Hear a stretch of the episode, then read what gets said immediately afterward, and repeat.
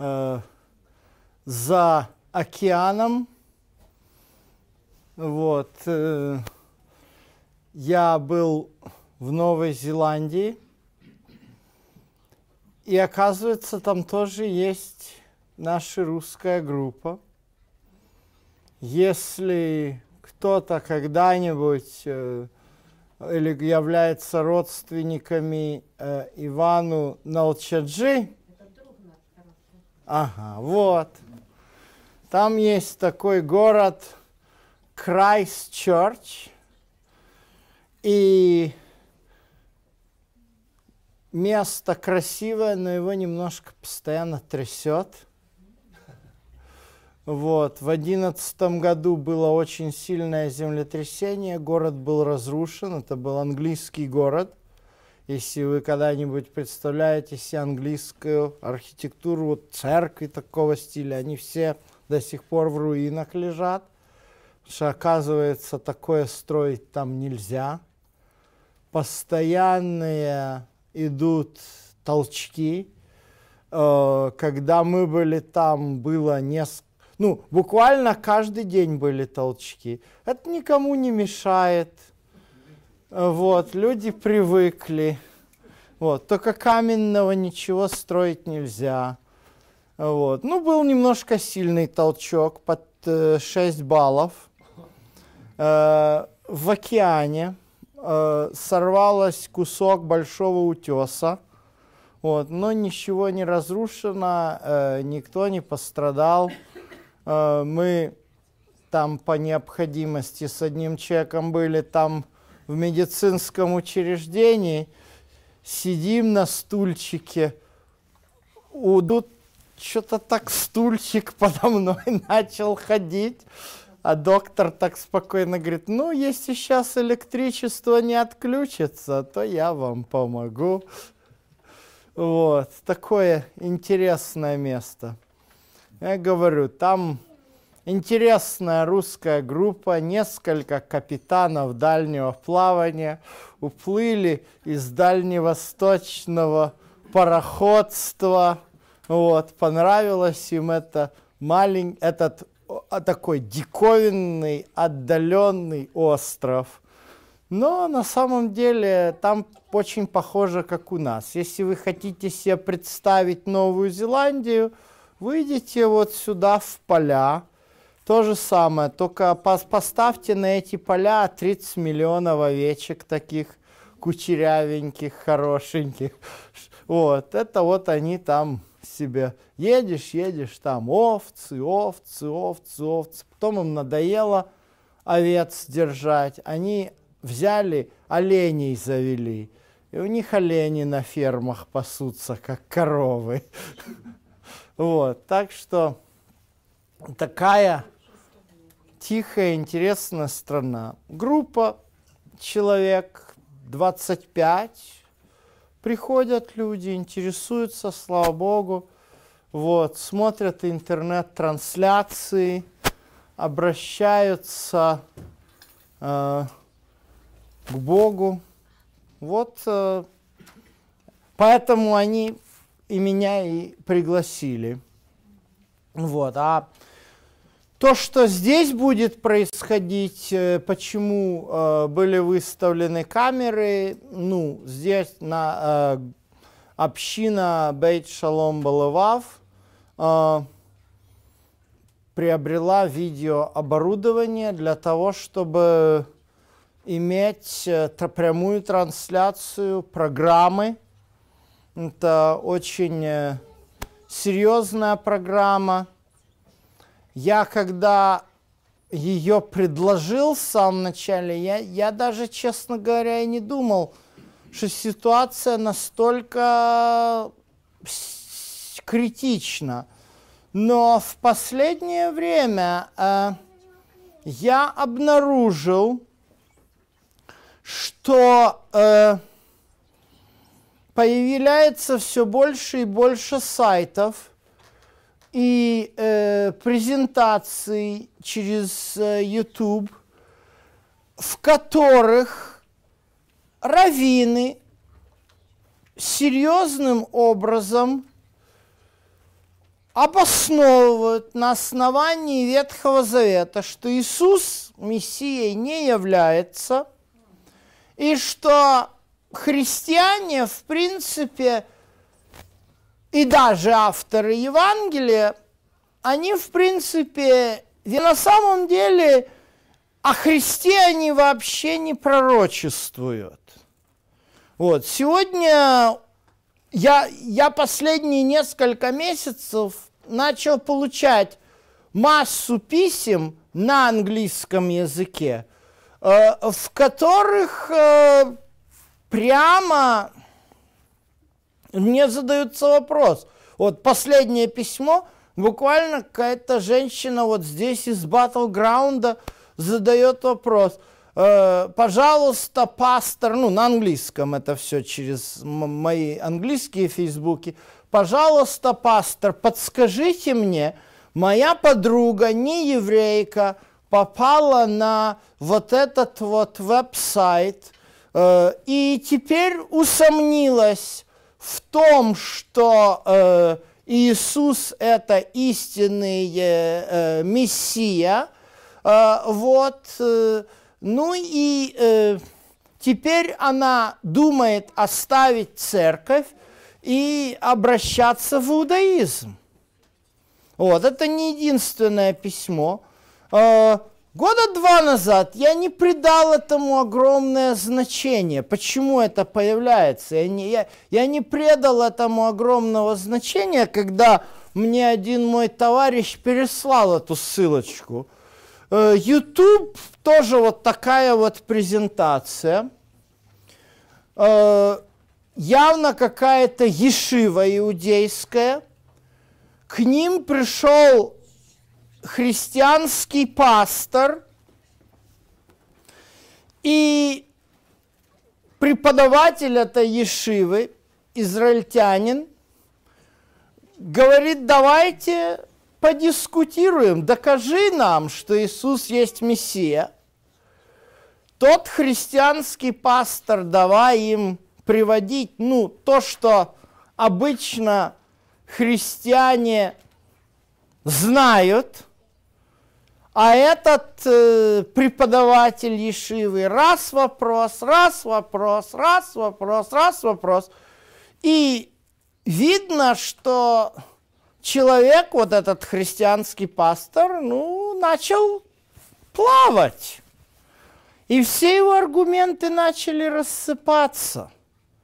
Я так посмотрел, конечно, ухмыльнулся, потому что я увидел, что человек, этот христианский пастор, не очень глубоко знает священное писание – вот. Но я обнаружил, что за два года это набрало десятки тысяч просмотров. И все это начинает приобретать довольно серьезные обороты. Поэтому вот висит у нас плакат, вот это то, что будет происходить. Серьезного изучения пророчеств об Иисусе, на чем наша вера основывается. В свое время я прошел через это, исследуя эти вопросы, и я понимаю, что э, далеко не все это знают. Большинство христиан, родившись с этим, принимает это как должное. Ну, Христос и Христос – а оказывается, немножко все сложнее, когда начинаешь глубоко копать, сразу выясняется, хорошо знаешь Библию или поверхностно. Вот об этом будет программа, она будет транслироваться в прямом эфире, начиная с сегодняшнего вечера на английском языке э, в 7 часов, поэтому если вы знаете кто-то молодежь, кто знает английский и так далее, приглашайте и приглашайте э, на наш э, веб-сайт английский. Э, он, э, легче всего зайти через него таким образом. Тора, номер 4 today.com. Тора номер 4 today.com. Вот. Ну, а нам сегодня я хочу предложить а, как бы продолжение того, что те из вас, кто были в прошлую субботу здесь, не услышали в Портленде. Скажу лишь о чем, э, и, и, и вы можете это, конечно же, просмотреть в записи. Э, сами эти лекции я начал еще в конце января в Миннеаполисе. Эта серия называлась э, «Трехангельская весть под угрозой». Э, для меня трехангельская весть – это смысл того, почему я нахожусь в церкви адвентистов седьмого дня. Мне часто говорят, Александр, ты же еврей, почему ты не мессианский? Ну, в какой-то мере я не против называться мессианским, потому что всякий еврей, признающий Иисуса как Мессию, это автоматически мессианский. И действительно, у меня есть очень много хороших друзей среди мессианских э, верующих, не только евреев, которые веруют так же, как и мы веруем. В субботу, любят изучать Библию, благоговейно относятся к Торе. Но я скажу одно, а, потому что церковь адвентистов седьмого дня имеет не только субботу, не только закон, не только священное писание, но и благодаря записанному в книге Откровения, 14 глава, имеет глобальное видение и глобальную перспективу того, что происходит сегодня с этим миром и что по этому поводу следует делать. Однако, это уже получается у меня восьмая и заключительная лекция. А, и многие э, слушатели, которые прослушали и написали мне, действительно говорят, ну ты и прокричал, так как крик души.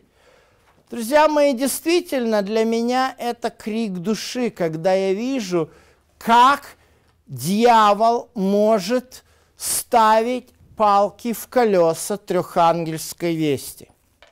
И фактически есть три основные момента, которые дьявол использует для того, чтобы трехангельская весть и ее продвижение по всему миру захлеб... задушить. Вот так, задушить. Это герменевтика, то есть как мы исследуем Библию, об этом вы можете посмотреть две лекции в Миннеаполисе. Это сатириология, часть этого вопроса мы говорили, есть эта лекция в Миннеаполисе, мы говорили с вами здесь, без записи. Я вам говорил одну из этих проповедей о том, как мы должны относиться к спасению и увер... что такое уверенность в спасении. И вторая лекция сегодня из двух, которые я первую говорил в Портленде, касается эсхатологии. Первая тема называлась «Когда э, придет Христос?», а сегодняшнюю тему я назову «Вселенский заговор – и пришествие Христа. Друзья мои, я думаю, тема обозначена очень остро.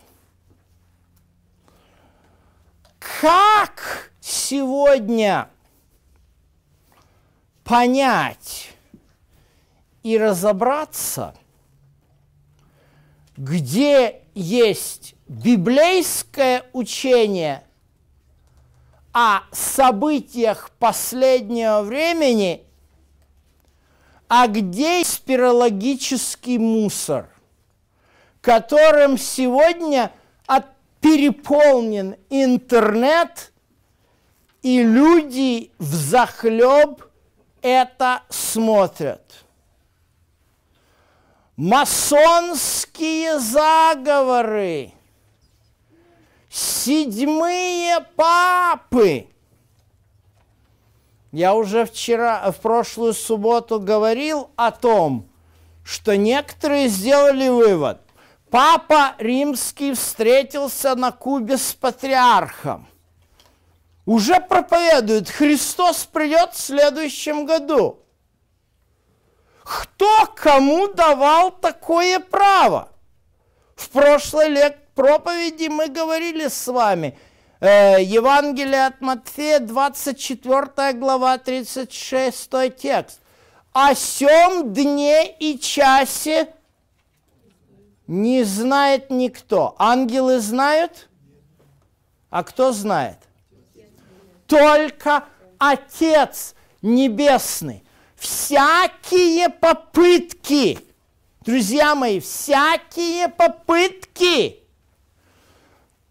установить косвенно, я еще раз говорю, косвенно установить дату. Потому что, ну, нету сегодня таких, ну, есть, конечно, некоторые вообще фанатики, Э, вот, э, я в прошлый раз говорил о проблеме 2000 года, связанной с тем, что якобы Елена Уайт учила о том, что, что 6 тысяч лет должно пройти история человечества, а седьмая тысяча лет это должна быть покой.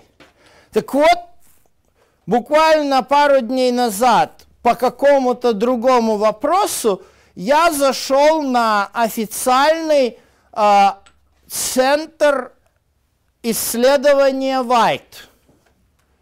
Э, и там есть большая база данных по вопросам, которые уже многие люди задавали. И там есть целый раздел. Раздел называется «Мифы о том, что Уайт учила и чего Уайт не учила».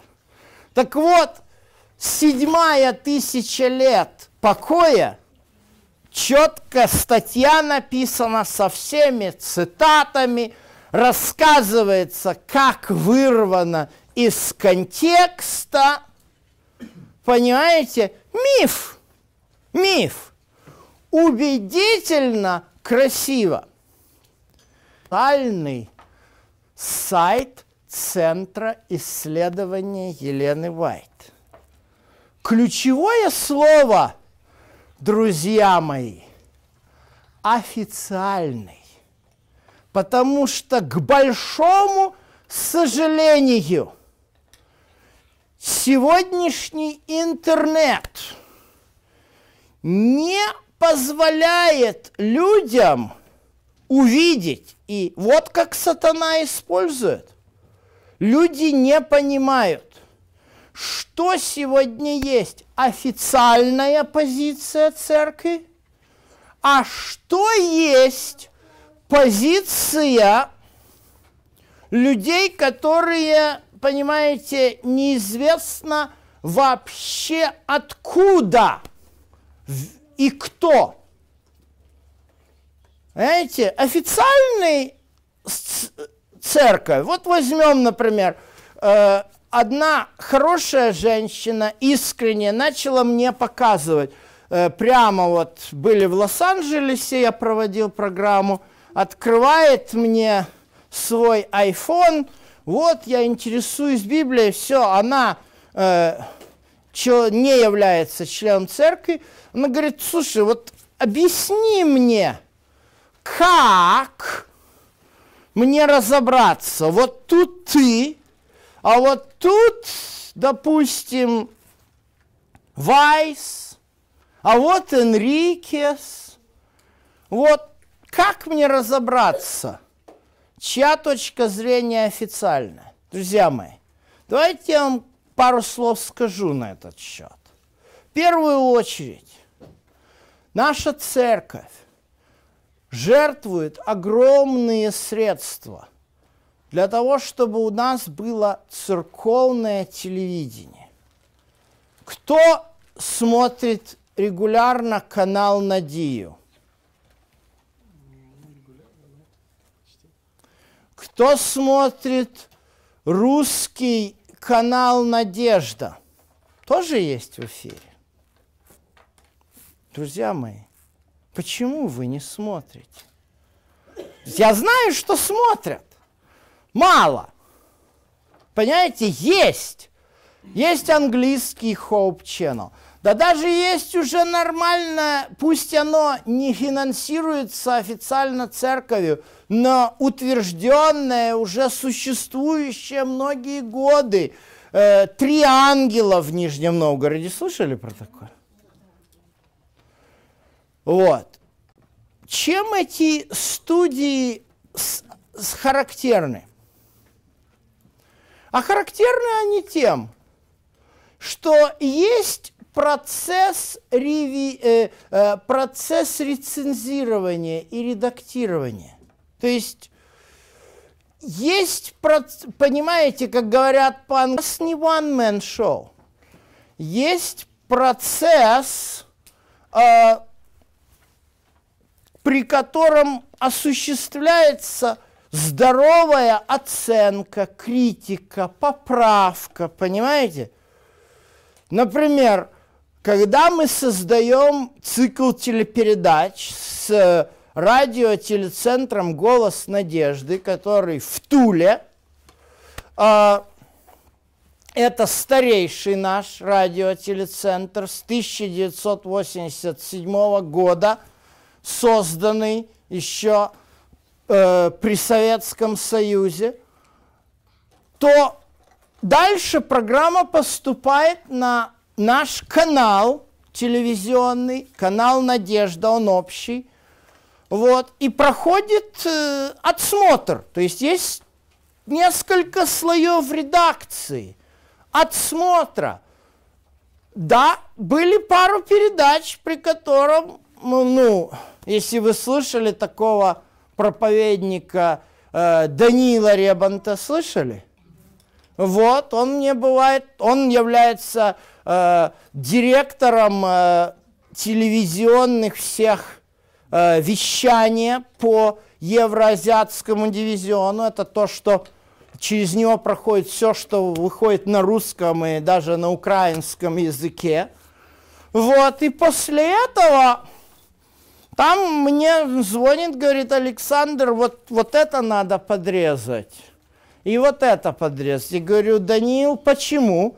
А потому что вот так и вот так нелогично, и вот так и вот так нелогично. Ну хорошо, давай подрежем. И подрезается, и исправляется. И ничего, это нормальный процесс. Любое серьезное издание – телепрограмма всегда имеет несколько уровней рецензий. Любая книга, выпущенная в любом серьезном издательстве, она проходит процесс рецензии. Никакой серьезный журнал авторитетный не выпустит статью, если он, э, редактор, получив от автора от перспективного автора статью, он его имя убирает, вытирает, чтобы не было предвзятости, и по специальности трем специалистам, рецензентам раздает. Если рецензенты согласны, что э, хорошая статья, выпускают, а бывает напишут, вот то и то и то исправь, тогда публикуем. А бывает пишут, извините, это некачественная работа, мы такое публиковать не будем. А что сегодня происходит в неофициальном мире? Поставь Энрикесы. И пошло. Что идет, то идет. Никто тебе не рецензент, никто тебя не проверяет. Масонский заговор. Масонский заговор. Конспирация в переводе Библии. Правильной только Библия – это Библия короля Якова. Пожалуйста, только короля Якова. Все остальное – это заговор. А то, что даже, если возьмем в истории адвентизма, э, Елена Уайт использовала всегда новые переводы. Понять, так она что, тоже часть теории заговора? Ну и, естественно, вот она проблема. Вот она ситуация. И поэтому сегодня у нас постоянно вот эти моменты. Седьмые папы, масонские заговоры, тиары. Друзья мои, есть с этим одна проблема. Проблему, которую я хочу вам рассказать, основана на тексте 12 из Евангелия от Матфея, 7 глава. Итак, во всем, как хотите, чтобы с вами поступали люди, так поступайте и вы с ними. Ибо в этом закон и пророки. Перед нами фундаментальное золотое правило. Если мы не хотим, чтобы на нас клеветали, будем мы клеветать. Друзья мои, к большому сожалению, особенно в России, приходится сталкиваться нашей церкви, и не только нашей церкви, с серьезной клеветой. Летом этого года в результате зверского убийства, которое совершил мужчина, убив семью свою, полилась клевета на нашу церковь. Делались даже какие-то телепередачи и очень клеветнического содержания. Определенные, мы молились даже по этому поводу, если помните, когда вызывали пастора, задавали ему вопросы, сразу же в эфире перекручивали, передергивали. И семь лет назад был членом церкви, его исключили, а он сумасшедший. Так к вам сумасшедших только и приходят – потому что вы проповедуете о конце света. Понимаете? Что мы будем в ответ делать? Давайте будем такую же клевету вести на православных. Давайте будем такую же клевету вести на католиков. Может, это поможет нам? Вот в чем вопрос.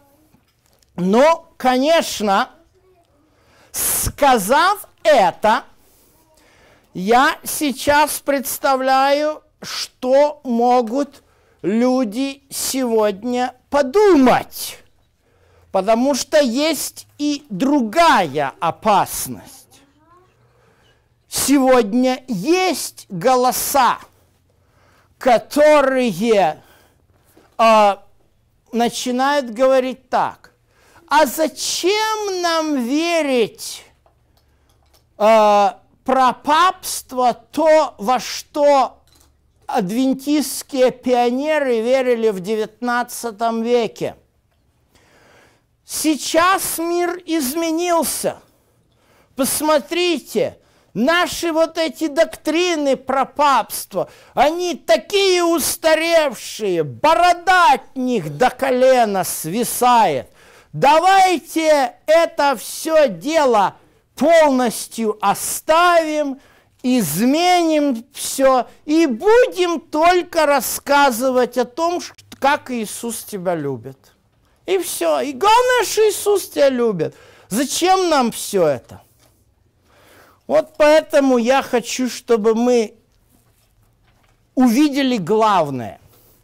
Я хочу, чтобы мы посмотрели, что сегодня Библия учит, и это самое главное, и что и чему Библия не учит. Давайте вернемся к или откроем тему, о которой я поднял вопрос, именно тема понимания э, роли католицизма в событиях последнего времени. Посмотрим внимательно на нее. Итак, 13 глава книги Откровения. «И стал я на песке морском, и увидел я выходящего из моря зверя с семью головами и десятью рогами. На рогах его было десять диадим, на головах его имена богохульные. Зверь, которого я видел, был подобен барсу, ноги у него, как у медведя, пасть у него, как у льва, стол свой и великую власть. И видел я, как одна из голов была как бы смертельно ранена, но эта рана смертельно исцелена. И дивилась вся земля, следя за зверем, и поклонились дракону, который дал власть зверю, и поклонились зверю, говоря, кто подобен зверю сему, и кто может сразиться с ним. И даны были ему уста, говорящие гордо и богохульно, и дана ему власть действовать 42 месяца, и отверз он уста свои для хулы на Бога, чтобы хулить имя Его и жилище Его и живущих на небе. И дано было ему вести со святы, войну со святыми и победить их, и дана была ему власть над всяким коленом, народом, языком и племенем, и поклонятся ему все племена, живущие на земле, которых имена не написаны в книге у Агнца, закланного от создания мира. Друзья мои, интерпретация этого текста э, в истории христианства прошла, а, можно так сказать, по спирали. Если мы читаем сам текст, то мы видим сразу, как в этом тексте вот этот зверь изображен как противоположность Иисусу. Вот давайте начнем со следующего. Написано вот как. «И дивилась вся земля, следя за зверем, и поклонились дракону, который дал власть зверю, и поклонились зверю, говоря, кто подобен э, зверю сему. То есть, о каком драконе идет здесь речь? Однозначно, главой выше, в 12 главе, описан дракон, и этот дракон называется как? Давайте увидим. Девятый текст. Как он называется, посмотрите? Дьявол. Дьявол и сатана. Правильно? То есть, Что мы видим с вами? Давайте посмотрим на динамику. Написано, что происходит. Люди клоня, кланяются дракон, власть зверю. То есть дракону кланяются через зверя. Понимаете?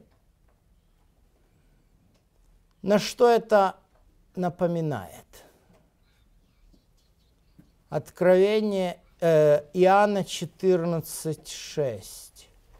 «Я есть путь, истина и жизнь». Помните такой стих? Продолжите. Кто говорит «Я есть путь»? Иисус. То есть к Отцу без Иисуса путь невозможен. К дракону, а дракон есть кто? Сатана. Без зверя путь невозможен. То есть попадают к Отцу через Иисуса, попадают к дракону через зверя. Смотрите дальше. А, дана ему власть сколько? 42 месяца. Это сколько? Три с половиной года. Что это вам, это количество времени напоминает? Ну да, а сколько, а что это время напоминает? Время служения Иисуса. Время служения Иисуса. Первую очередь, в первую очередь. Я, я пока не, не копаю глубже, но вот то, что видно на поверхности, понимаете, прямо в тексте. А теперь посмотрите. Вот это вот рана смертельная, где она у меня тут была? Вот, третий текст. Рана смертельная одной голове была причина, причинена, и рана исцелела. Э, э, это, это что? На что это похоже? И что с Иисусом произошло? Он умер и воскрес. А вы видите, что здесь происходит? Получил рану и исцелил. То есть вы видите, происходит подделка на Иисуса. То есть перед вами картина Антихриста. Перед вами картина Антихриста. То есть это видно любому христианину. Вопрос заключается в том, кто такой антихрист. То есть как антихриста идентифицировать? А, реформация на подъеме. Женева. Один из центров реформации. А, издается Библия Женевская у кого-нибудь имеется в библиотеке? Есть, можно приобрести. Это как бы Библия с комментариями. То есть один из первых протестантских комментариев. На английском языке комментарий на этот текст записаны следующие слова. Э, если перевод с немецкого, я смотрел английский вариант – а мне он просто немножечко даже так э, нравится, когда, каким языком написано. This is Pope, every piece of it. Как это перевести? Это папа, каждый кусок его, что ли? Каждая э, часть его. Вот, то есть э, 1560 э, год Женевская Библия мне э, поч, по, поправляет. Понимаете? Вот это как было. Приходит конец 18 э, века, и начинается новое веяние в протестантизме. Вот понимание, которое было у первых реформаторов, оно называется историцизм. А вот то, что пришло в конце 18-го, начале 19 века, называется футуризм. Футуризм – это идея такая. Историцизм – это апокалиптическое пророчество, уже какие-то вещи в нем исполнились. А, исти... а, а футуризм – это в далеком будущем все исполнится. Поэтому футуристическая модель Антихриста – это э, некий э, эфемерный Гитлер, который там придет в неизвестно каком будущем, ну и там дальше уже разные мнения, некоторое традиционное мнение футуристов – вот как оно было при Дарби, при Скофилде, вот эти богословы конца 18-го, начала 19 века, они говорили так, евреи вернутся в Израиль, отстроят храм, и Антихрист придет и сядет в этот храм. Согласно, ну, можно, они это все берут на основании одно, одного стиха. Вот, понимаете? То есть, видите, такие диаметрально противоположные такие мнения, да? То есть, что нам по этому поводу делать? То есть, как вы видите, мы, как церковь, сейчас находимся в меньшинстве. Именно поэтому сегодня есть определенные проповедники, которые призывают эту идею отложить, забыть, вот, ну и, как говорится, не вспоминать. Но я скажу, почему эти проповедники это делают. Я понимаю этих проповедников. Я, я, я встречался с этими э, немецкими пасторами, которые озабочены, ну и не только немецкие, но и европейские, которые озабочены, знаете, вот этой грубостью, которая присуща другой стороне, которая постоянно только и говорит о папстве, о папстве, о папе, и вот это вот папа, папа, папа везде. Папа пошел туда, папа пошел сюда. Это не седьмой папа, это восьмой папа. Католики это исчадие дьявола, это масоны и так далее, и так далее. Друзья мои, да, в этом мире проживает сколько? Миллиард католиков? Сколько среди них людей, которые нуждаются в том, чтобы услышать трехангельскую весть? Или им уже не надо услышать трехангельскую весть? Или они уже все исчадия ада и масоны? В первую очередь. Понимаете?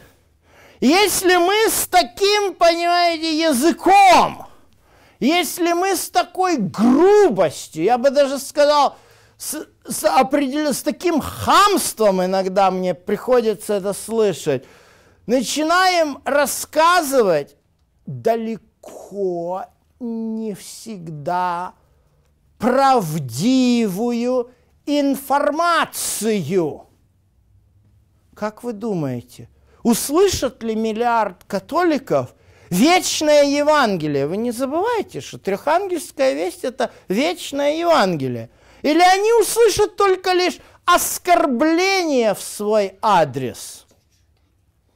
А я скажу, меня, например, очень оскорбило, когда адвен... про адвентистов на вот этом русском телевидении сказали, вы проповедуете весть о э, конце света, и к вам идут одни сумасшедшие. Вас это оскорбляет? А что вы думаете, когда, а, допустим, к этому католику прийти и, допустим, вот, ну, возьмем папу Яна Павла II. Известно ли вам, например, что Кароль Войтыла, будучи архиепископом Львова,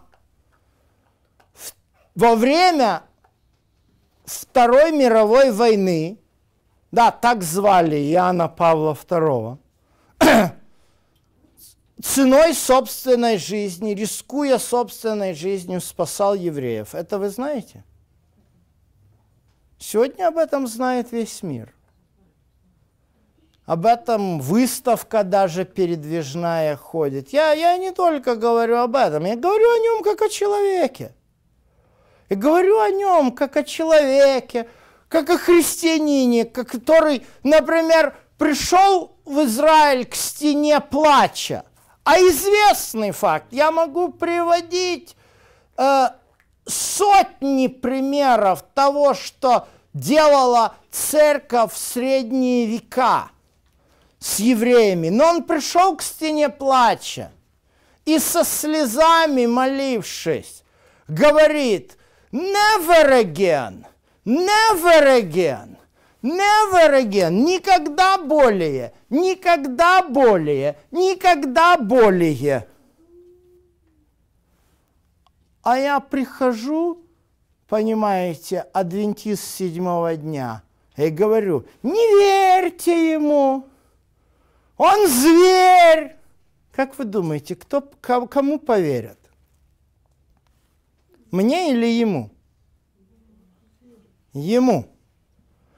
Потому что он искренне молился. Даже я верю, что он искренне молился. Я верю, что он искренне молился. То возьмем даже сегодняшнего папу. А, он пошел в тюрьму мыть ноги. Да он всю жизнь это делал. Он, он, он, ну да, он, он немножко его даже называет каким-то образом социалистом. Вот. Но он пошел в тюрьму заключенным мыть ноги. Это что, он, думаете, на публику, на камеру делал? Он это делал раньше. Это не то, что он стал папой и стал это делать. Все знают, это хорошо известный факт, что, знаете, в свое время на Руси, в русской православной церкви, было такое движение, слышали? Такое скол. Это еще был э, при, э, э, до Ивана Грозного. Нестяжатели – это такое аскетическое движение в русской православной церкви, когда ну, церковь всегда владела имуществом. Монастыри владели крепостными, монастыри владели землей. Это были огромные деньги. И вот нестяжатели, они обличали это.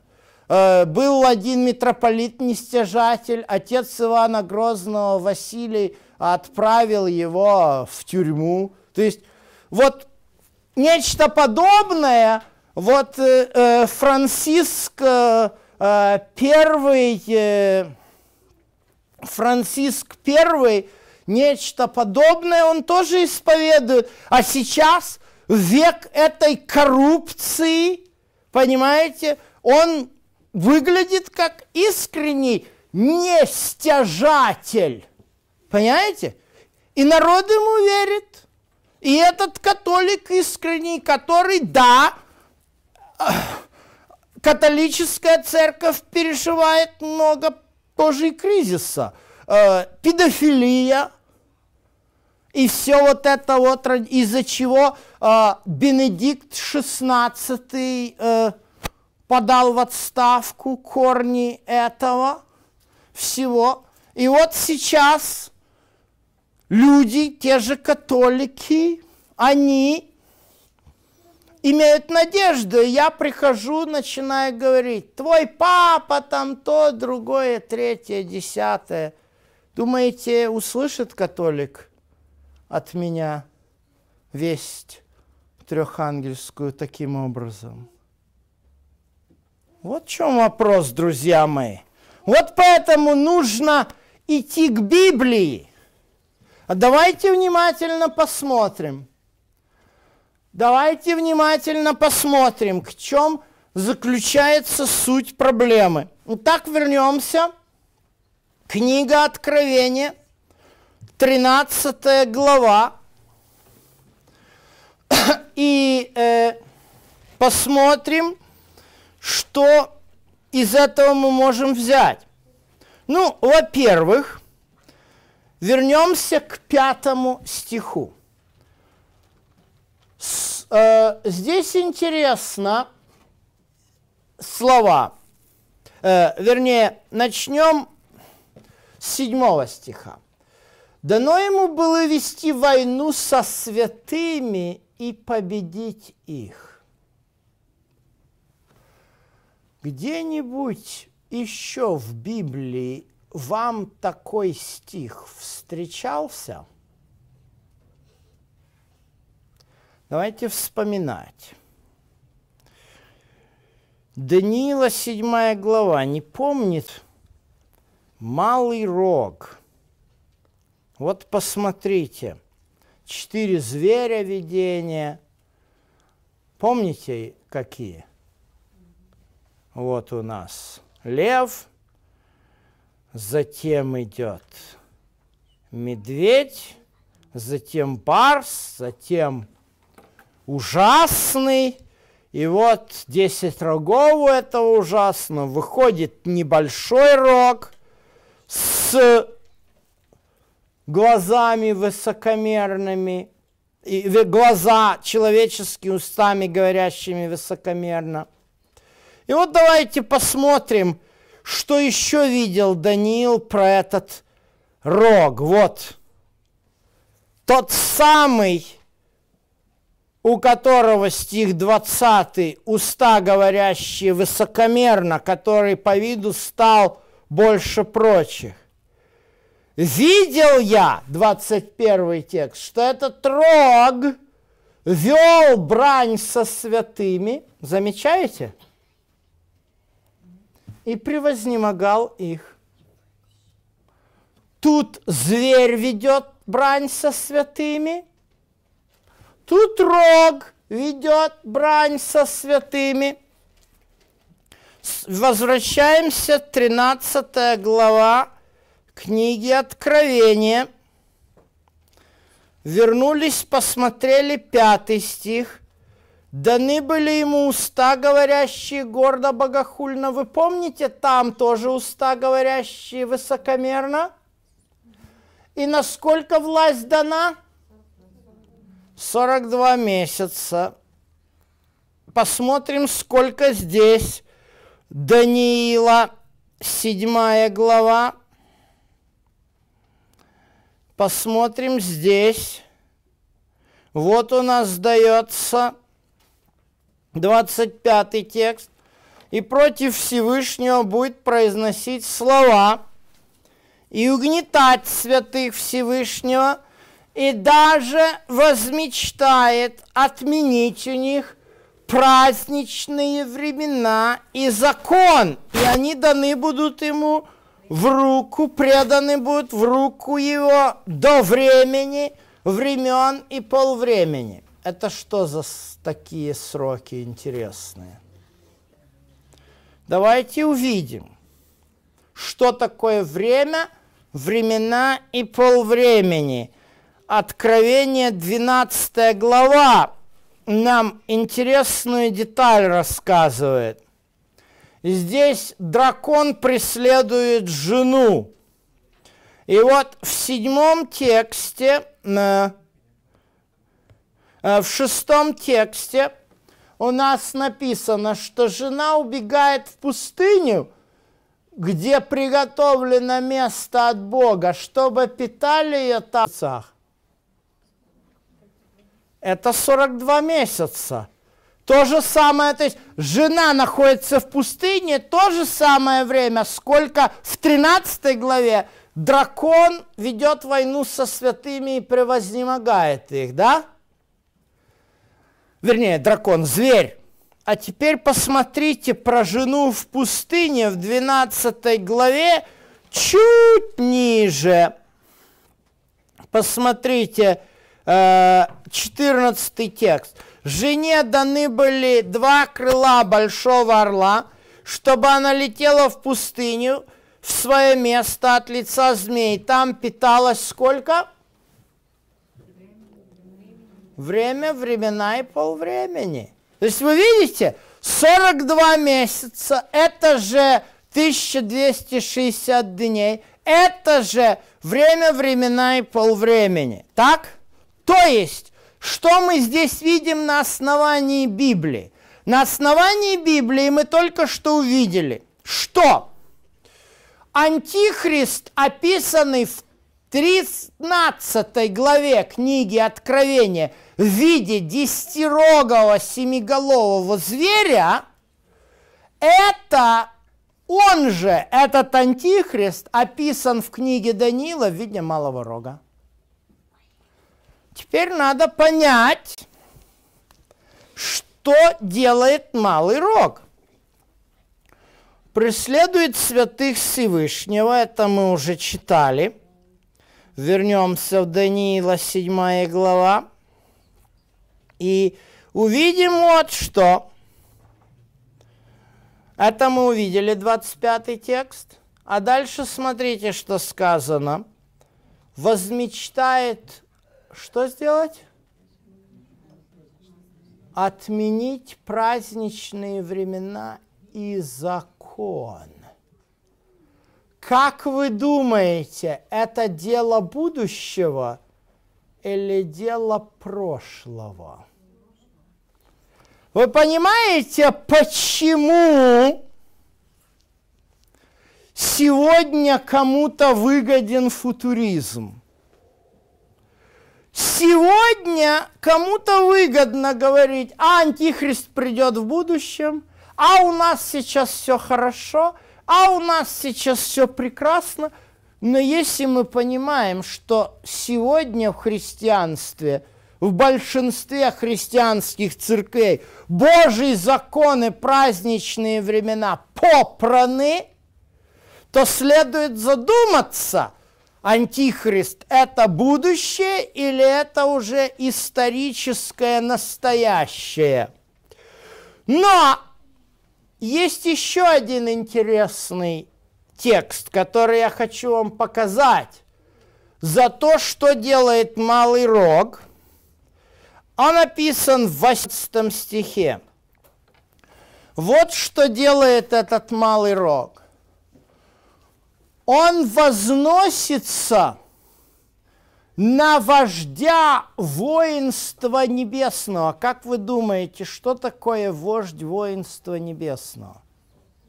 Это, конечно же, Иисус. И отнимает у него что?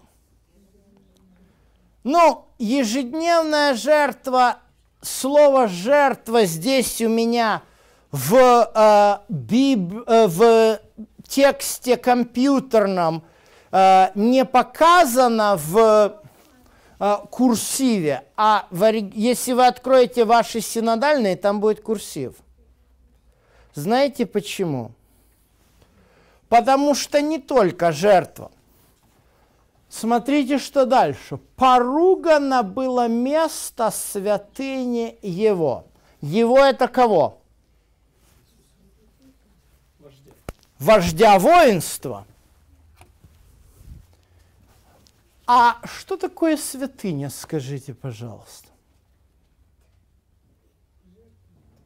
святилище. Мигдаш на еврейском.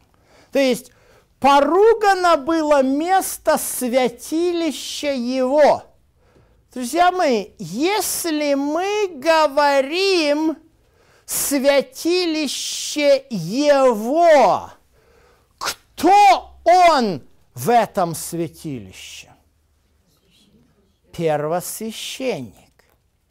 То есть речь здесь идет о святилище, в котором Христос первосвященник. Это какое святилище? Небесное святилище. А что же было сделано? Что это за ежедневная? А их четыре. Если вы прочитаете книгу «Исход», 27 конец 27 по, 2, по, 30, по начало 30 главы, то вы увидите четыре вещи, которые первосвященник делает ежедневно. Первое – это э, на миноре поддержание огня. Это называется, минора должна гореть постоянно, нертамид, вечный свет должна давать. Дальше. Первосвященник носит на себе, что я показываю? Ефод. А что на Ефоде, знаете? Сколько их? Двенадцать. И что на этих камнях? Имена сынов Израилевых. Он их носит перед Господом. Исход 29 глава. Два агнца приносятся. Когда? Утром и вечером. Ежедневно. И последнее. Жертвенник благовонных курений. Где находится он? Перед завесой. Возжигается на нем фимиам ежедневно. То есть четыре посреднических ежедневных служения, которые совершает первосвященник. Понимаете? Кто забирает, то есть кто вознесся? Малый рог, антихрист. И забирает это ежедневное служение. Как? А свое устанавливает. Он устанавливает свое священническое служение. Вот оказывается, что такое антихрист. Друзья мои, антихрист это не папа. Если мы говорим, что это только папа, то мы очень узко смотрим. Даже если мы говорим, что это католицизм, то мы это узко смотрим. А православие? Что? Там нету священнического служения. Единственная разница между православием и католицизмом заключается в том, что в православии нет патриарх, а их много, патриархов, не является первосвященником. В этом, как говорится, уникальность э, офиса Папы Римского. Один из его э, титулов – это Понтификс Максимус, первосвященник Вселенской Церкви. Кстати говоря, на что изначальная анафема была ему послана от Константинопольского патриарха э, в 1054 году, где было написано, что в этой анафеме ты, римский епископ, называя себя первосвященником Вселенской Церкви, берешь на себя титул, принадлежащий Христу и Ему единому. Тебе за сие анафема. Вот, то есть впервые за почти тысячу лет с этой анафеме патриарх Московский, а благодаря учению, которое э, сформировалась идея о том, что Москва – это Третий Рим после падения Константинополя.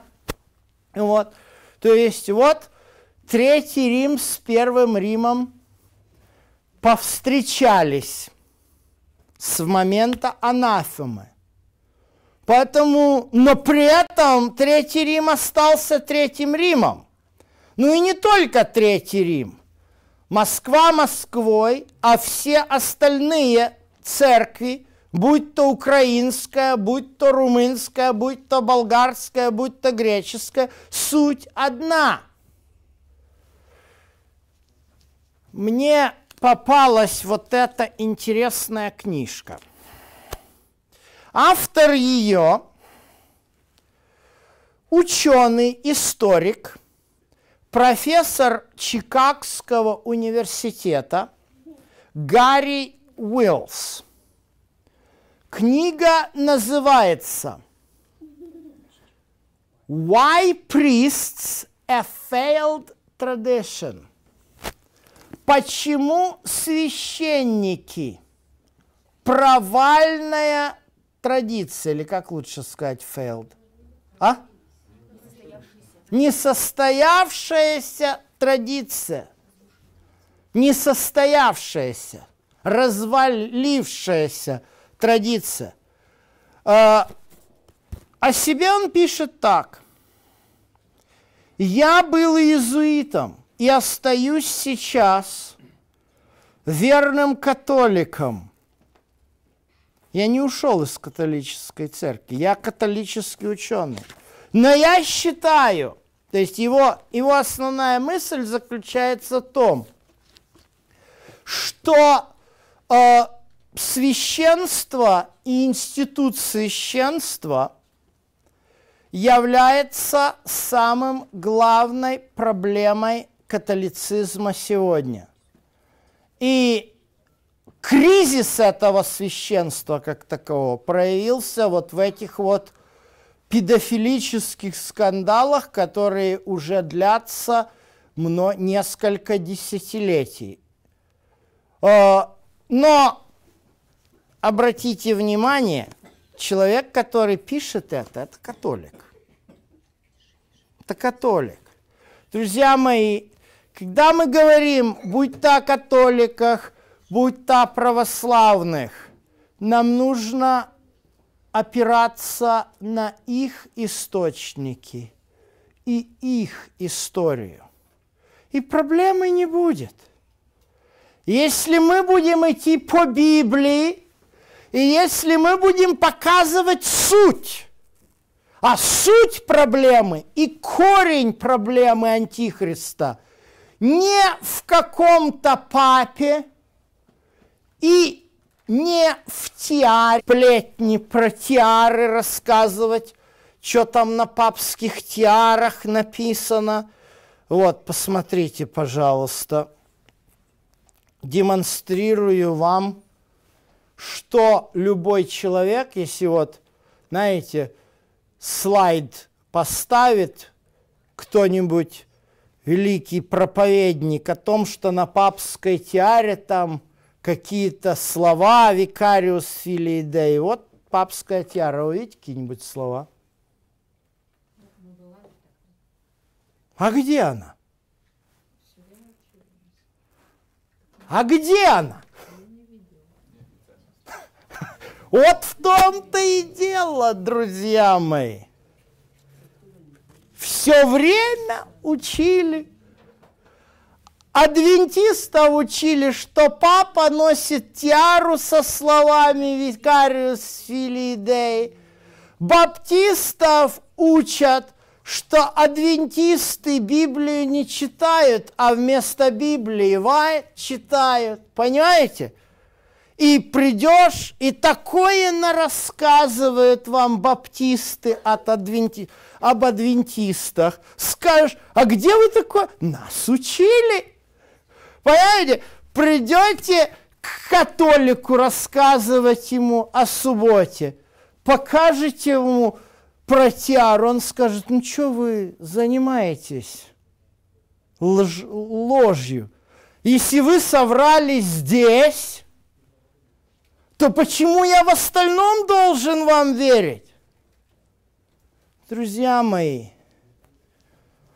трехангельская весть может быть успешной только тогда, когда на первое место будет поставлена библейская правда, а не досужие домыслы.